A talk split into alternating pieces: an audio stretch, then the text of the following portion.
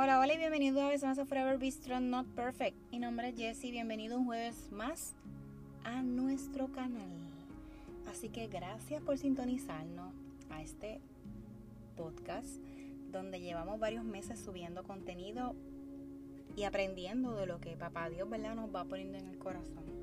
Y yo les conté a ustedes en algún momento dado que yo tengo unas libretas que les he estado sacando Como dicen por ahí, exprimiendo, le estoy sacando el jugo de varios temas que tengo anotado. Entonces, rebuscando en una de esas libretas y rehaciendo el escrito que en aquel momento había hecho, pues comencé pensando qué tema o posible tema podría incluir en estos momentos donde tenemos una necesidad y donde necesitamos tener un un espacio donde encontrarnos con el Señor. Así que el tema de hoy va a ser refugio.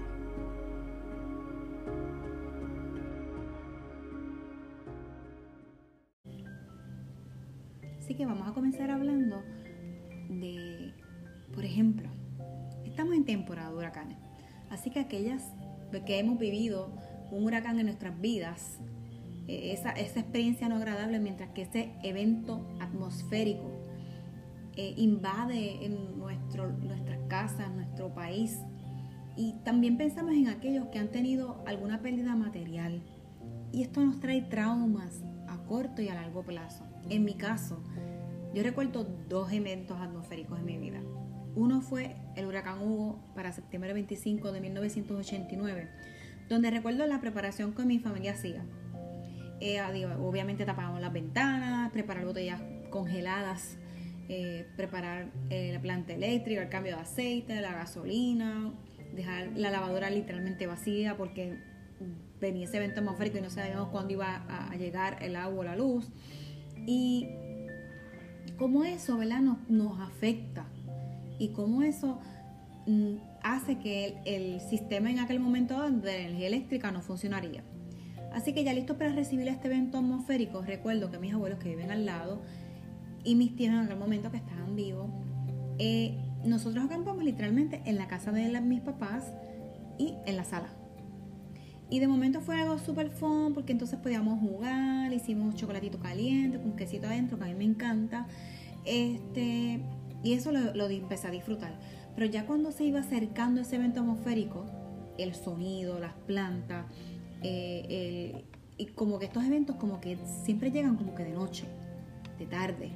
Y mi imaginación de niña iba más allá y no podía dormir durante esas horas. Ya cuando comenzó a salir el sol, eh, pasé la mayoría del tiempo, recuerdo, en una ventanita del baño de mis padres, observando hacia afuera, asustada y sin ver lo que Hugo dejaría en aquel momento. Mi imaginación crecía y el miedo también de aquel evento atmosférico. Así que el segundo huracán tan reciente como el 20 de septiembre del 2017, categoría 5, esto fue un monstruo en el Caribe. No fue fácil. Vivir momentos de incertidumbre ante un evento que muchos de nosotros jamás habíamos vivido, ya que en ese huracán tenía aproximadamente 155 millas por hora. El no saber y eh, el daño que nos ocasionaría.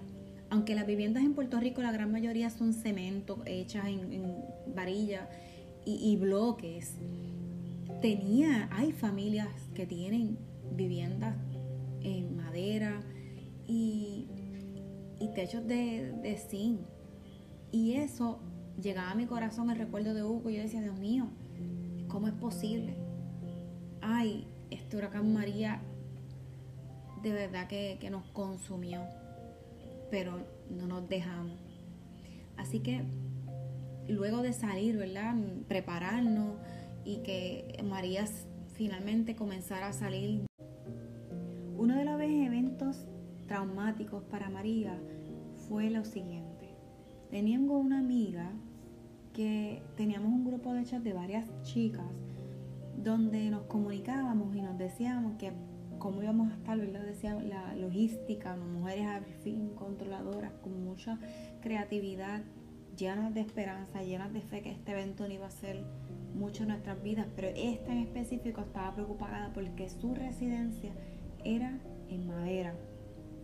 Y es increíble cómo ella nos fue describiendo todo lo que fue pasando y sucediendo en su residencia.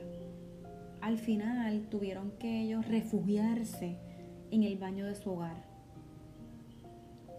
En resumen de, de ella, a las horas del paso del huracán María, pudimos saber que estaba bien, que perdieron su casa, pero cada una de las personas que estaba dentro de su hogar estaban bien. Eventos traumáticos, como les dije, eventos que nos marcan, eventos que, que tenemos pérdidas. Y buscando en la Real Academia Española lo que significa refugio, es asilo acogido o amparo, lugar adecuado para refugiarse, el mandat dedicada del servicio y socorro de los pobres, edificio situado en determinados lugares de las montañas para coger viajeros y excursionistas, o zona situada dentro de la calzada reservada para los peatones y convenientemente protegida del tráfico rodado. ¿Cuál es mi refugio? Es un estimado de cuánta ¿verdad?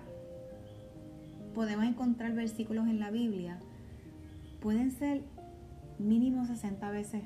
Y esto es bien interesante. Hay consecuencias que nosotros debemos de escoger y pueden ser un escape equivocado. Así que, número uno, tenemos separación. Creamos una separación entre nosotros, nuestras familias, amigos y Dios. Y esto puede llevarnos a sentirnos indignos. Desilusión tener el refugiarnos en un sitio inadecuado nos puede llevar hasta una depresión. Por ejemplo, el exceso de una vida al garete o de reguerete. ¿Cómo estamos rodeados de ese desorden? Porque siempre, ¿verdad? Yo necesito un escape, porque nos escondemos en cosas que materiales que nos van a distraer y nos van a alejar de otros y de Dios. Y nos pueden ¿verdad? llevar a, como cristianos a llevarnos no lejos, sino literalmente sumamente atrás. Y número tres, la destrucción. Destrucción de nuestra familia, nuestro hogar y perder la conexión con Dios. En nuestra humanidad requiere cuando queremos obtener algo material. ¿Qué hacemos? Guardamos, normalmente ahorramos, nos preparamos para adquirir eso. En ocasiones decimos vamos a pasar de tarjetita y después ¿verdad? resolvemos con el asunto. Y vamos a refugiarnos, porque sí podemos darnos esos lujos, pero vamos a refugiarnos y acercarnos a Dios. Esto puede sonar, ¿verdad? Eh, como cuando le decimos a un niño, si haces tal cosa, recoges tu cuarto, mantienes tus alrededores chéveres, eh, ¿verdad? Ahora mismo con esto de homeschooling recogido, te puedes ganar un premio. Vamos a llevarlo, tenemos, y como humanos vamos a tener consecuencias. Y Dios siempre va a ser nuestro refugio, nuestra fuerza, y siempre está dispuesto a ayudar en tiempos de dificultad. Y eso lo encontramos en Salmo 46, 1. En 2 de Crónicas 16 al 12 dice, en el año 39 de su reinado, Asa contrajo una enfermedad grave en los pies. A pesar de lo grave que era, no buscó ayuda del Señor, sino que recurrió exclusivamente a sus médicos. Así que, primero, tenemos fuerza. En Salmos 9:9 nos dice, el Señor es nuestro refugio para los oprimidos, un lugar seguro en tiempos difíciles. Número dos, ayuda. Tú eres mi refugio, mi escudo, tu palabra es la fuente de mi esperanza. En Salmos 119, 114. La 3. Protégeme, rescata mi vida de sus manos, no permitas que me avergüencen, pues yo en ti me refugio. Salmo 25 al 20. La 3 es no más temor. Hay momentos en los que enseñamos una cosa a Dios, pero a la misma vez dejamos ese amor por otra. Así que ojo, cuidado. El amor no hay temor, porque el amor perfecto expulsa temor. si tenemos miedo es por temor al castigo. Y esto muestra que no hemos experimentado plenamente el perfecto amor de Dios. Eso lo encontramos en 1 de Juan 4:18. Jesús no solo murió por mis pecados, también por nuestro dolor, que anhelamos en refugiarnos con Él. Pues el propósito de Dios en nuestras vidas nos ayuda a tener firmeza de que vas por buen camino. Así que en Nehemías 2, del 17 al 18, nos dice, pero ahora les dije, ustedes saben muy bien las dificultades en que estamos. Jerusalén yace en ruinas y sus puertas fueron destruidas por fuego. Reconstruyamos esa muralla de Jerusalén y pongamos fin a nuestra desgracia. Así que desde comienzo.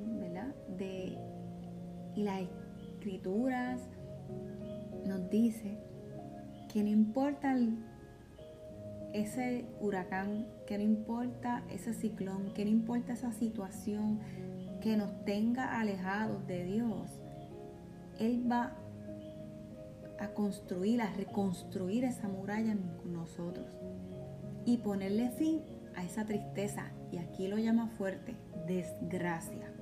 En esos momentos somos restauradores de nuestro pueblo, por ayuda directa e indirecta, y por medio de una conexión directa con nuestro Padre en la oración. Nuestra capacidad de ser restauradores nos ayuda a levantar a este pueblo. No podemos estar en la zona de confort, ¿verdad? En el comfort zone. Somos un grupo remanente que hemos puesto nuestras necesidades y hemos salido hacia adelante para echar a este país que ha estado en necesidad. Y hay cinco características que nos hacen refugiarnos y, y darles a, aquellos que no tienen o han perdido algo. Así que preocuparnos por otro es la número uno. Número dos, renunciar a su comodidad para poder servir. O sea, dejar lo que estás haciendo para poder salir con lo que tengas. Ver en otros lo que Dios hizo por él. Identificar y sentir la necesidad por nuestros hermanos. Conoce su fuente de poder Así que anímate y declara, yo me voy a levantar porque día a día, porque Dios está en control y vamos a restaurar nuestra, ¿verdad? nuestra vida, nuestro hogar, nuestro país. Pero siempre debemos de estar conscientes que tenemos que estar conectados con Dios y tenemos que estar dispuestos a sacrificar unas cosas y a mejorar nuestro carácter.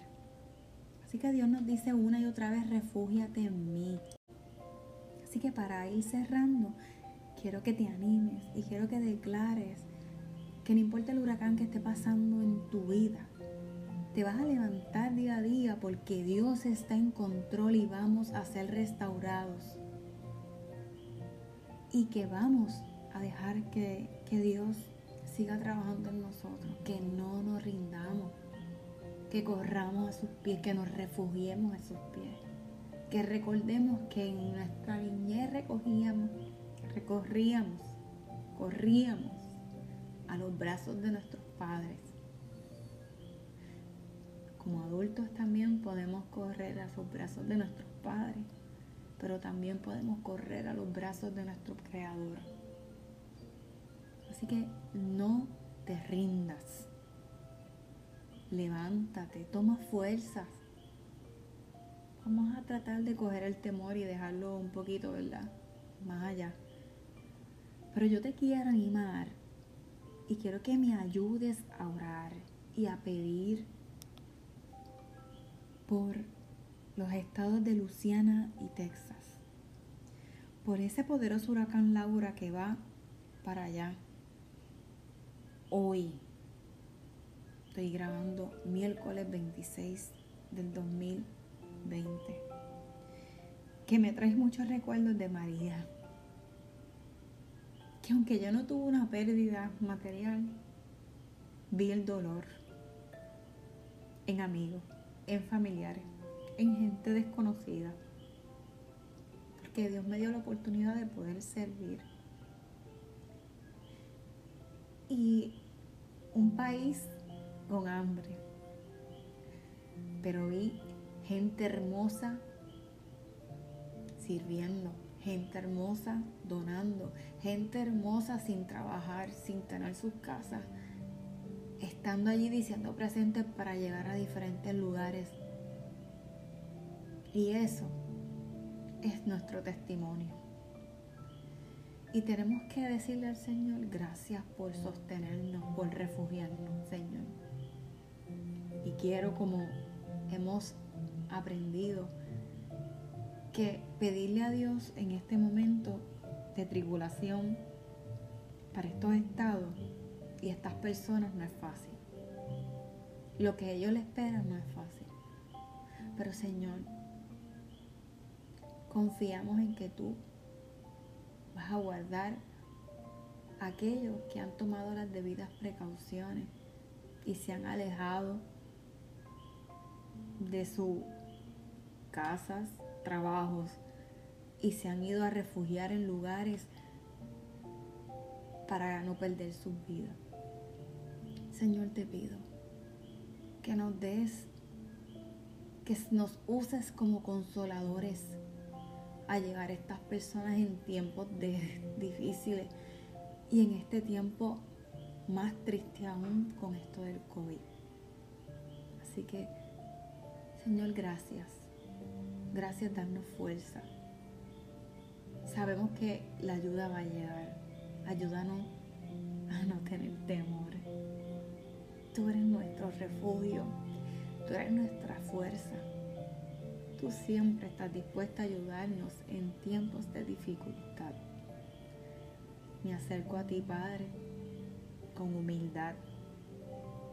Así que guárdanos y mantenernos alerta para poder tener un corazón dispuesto a ayudar a estos dos Así que Padre, gracias por este rato, gracias por, por los recursos que nos da para poder llegar a otras personas. Así que Padre, te amo. Gracias por, por la, mi vida, mi familia, mis hijos gracias por cuidarme. Gracias por ser fiel. Gracias por añoñarnos.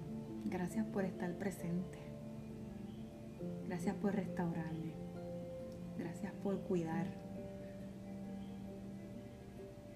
Así que con esto me despido. Les envío un fuerte abrazo y nos vemos hasta la próxima.